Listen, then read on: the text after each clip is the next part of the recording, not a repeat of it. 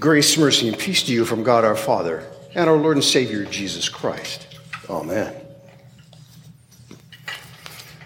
Parables are interesting things. The word parable comes from two Greek words, para, meaning beside, and ballo, which means to throw. So basically, a parable is when you throw a couple of things together in order to make a comparison.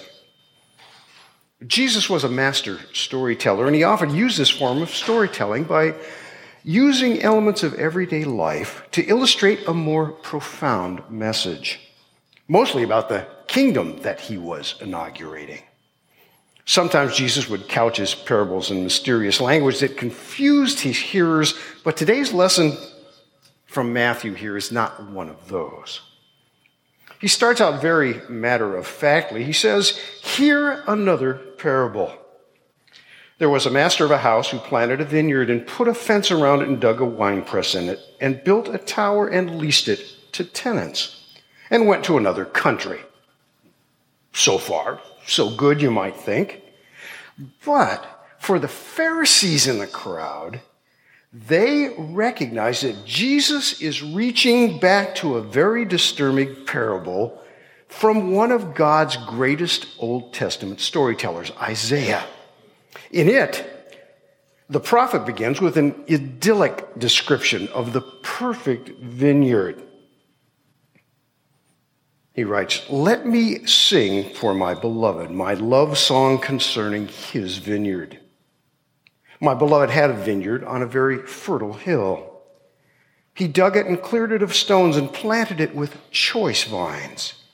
He built a watchtower in the midst of it and hewed out a vine vat in it. Now, in both Jesus's and Isaiah's versions, this vineyard was ideally placed in the best location for growing grapes. The land was fertile and it had been laboriously freed of stones and other impediments and was set up to be a perfect producer of the finest crop. No expense was spared, no limiting factor undealt with. There were protections from marauders and from wild beasts set in place.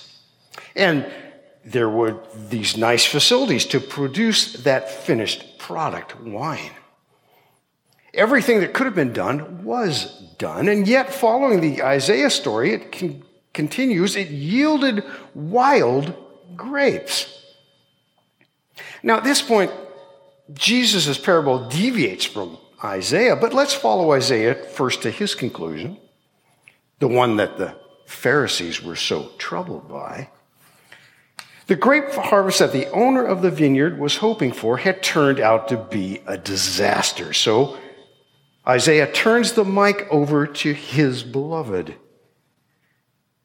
And now, O inhabitants of Jerusalem and men of Judah, judge between me and my vineyard. What more was there to do for my vineyard that I have not done for it?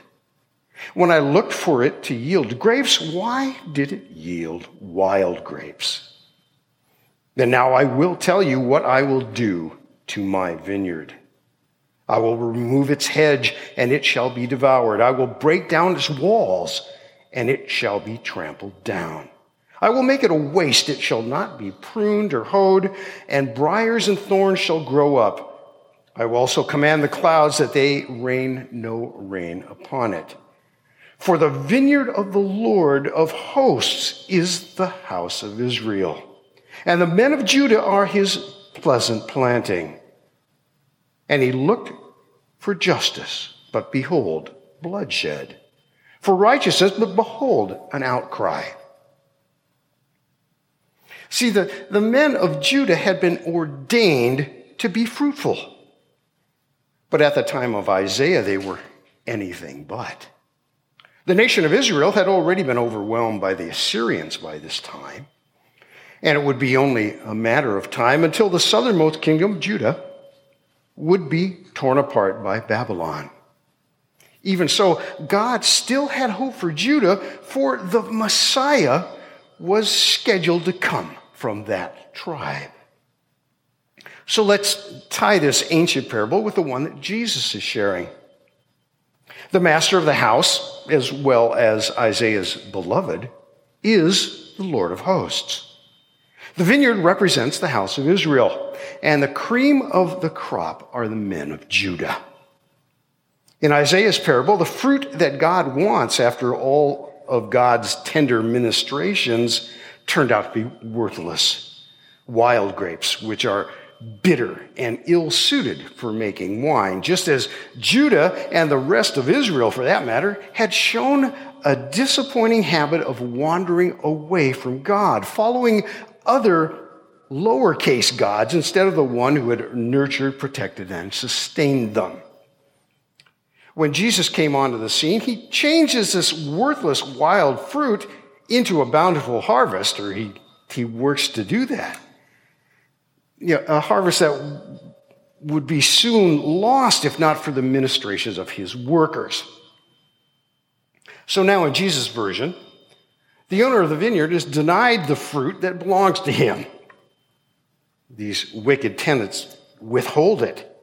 And they subvert all of it to, to, for their own use in a most dastardly fashion, as it says, when the season for fruit drew near, he sent his servants to the tenants to get his fruit. And the tenants took his servants, servants and beat them, killed another, and stoned another. Again, he sent other servants, more than the first, and they did the same to them. These tenants, the ones that the master entrusted his precious vineyard to, are the religious leaders of Israel, the chief priests, the elders, the scribes, and the Pharisees. They were put in place to nurture God's chosen people, to bring them up and instruct them in the ways of the Lord. They were given all the tools needed to do this, and God trusted them to perform. What did they do? Well, if you know the history of Israel, it's all there. They were given freedom as well as God's trust.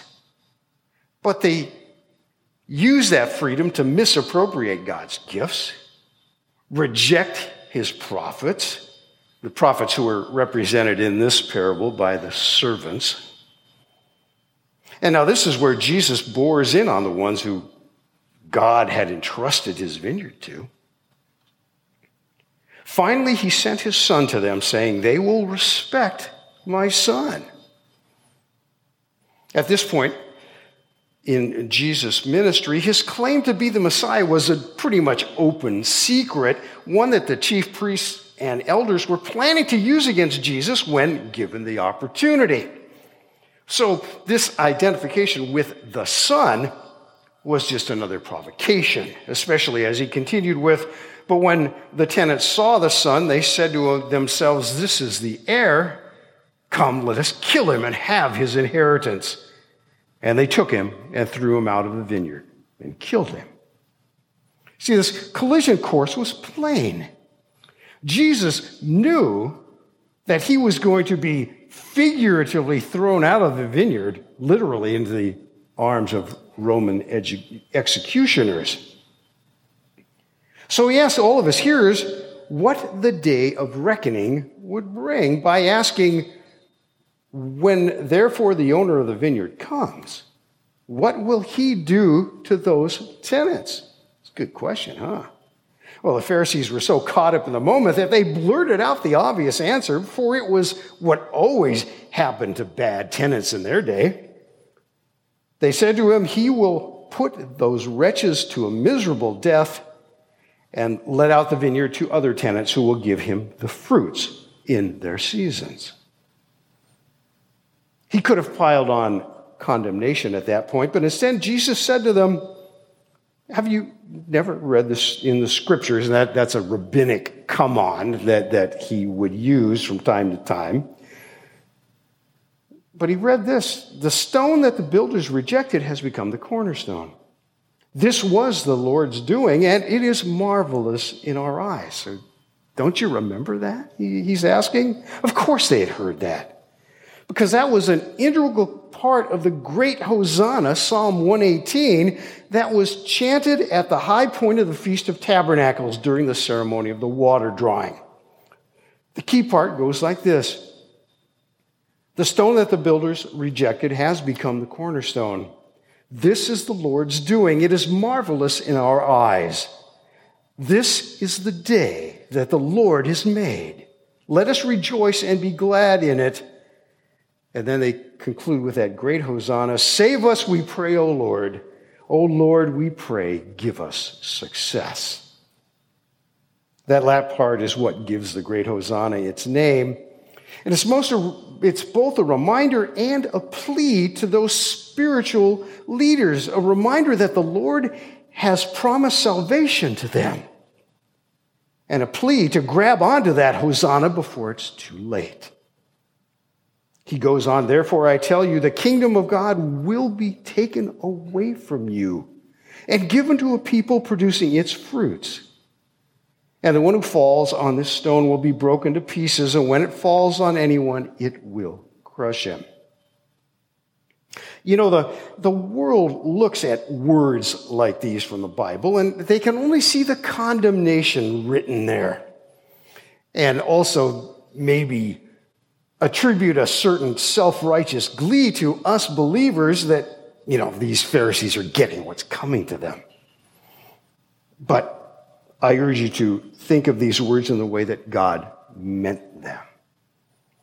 It was most assuredly a warning, but one given in anguish over the pending yet totally avoidable consequences.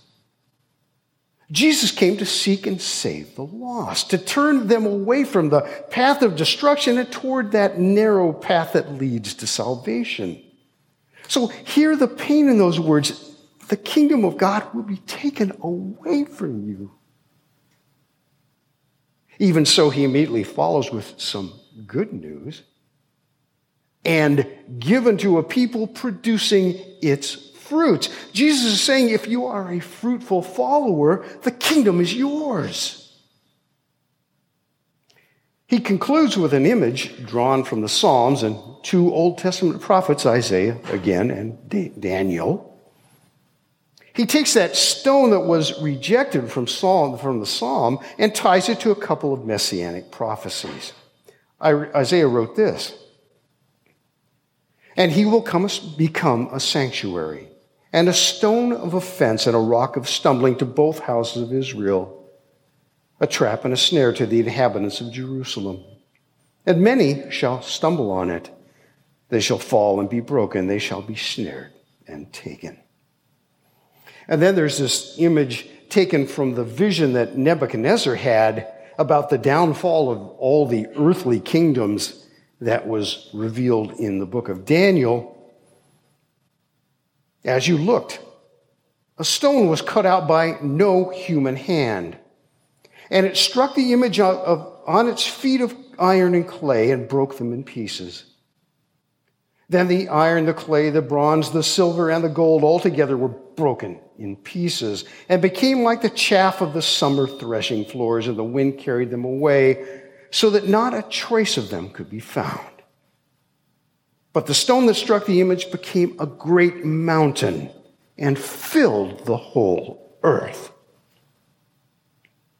You see, the rock that is Jesus can become either a sanctuary for those who trust in him.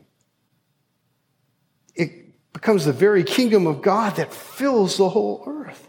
Or it can be a stone of stumbling that shatters the earthly kingdoms and their corruption and brings down those who struggle against the introduction of that heavenly kingdom. But as Paul writes in 2 Corinthians 6, and taking another verse from Isaiah in the process, in a favorable time I listened to you, and in a day of salvation I have helped you. Behold, now is the favorable time. Behold, now is the day of salvation. In the end, Jesus anticipates a great harvest, one to be celebrated with him in his everlasting kingdom, where there'll be no more doubt or pain, but instead only unending joy and peace.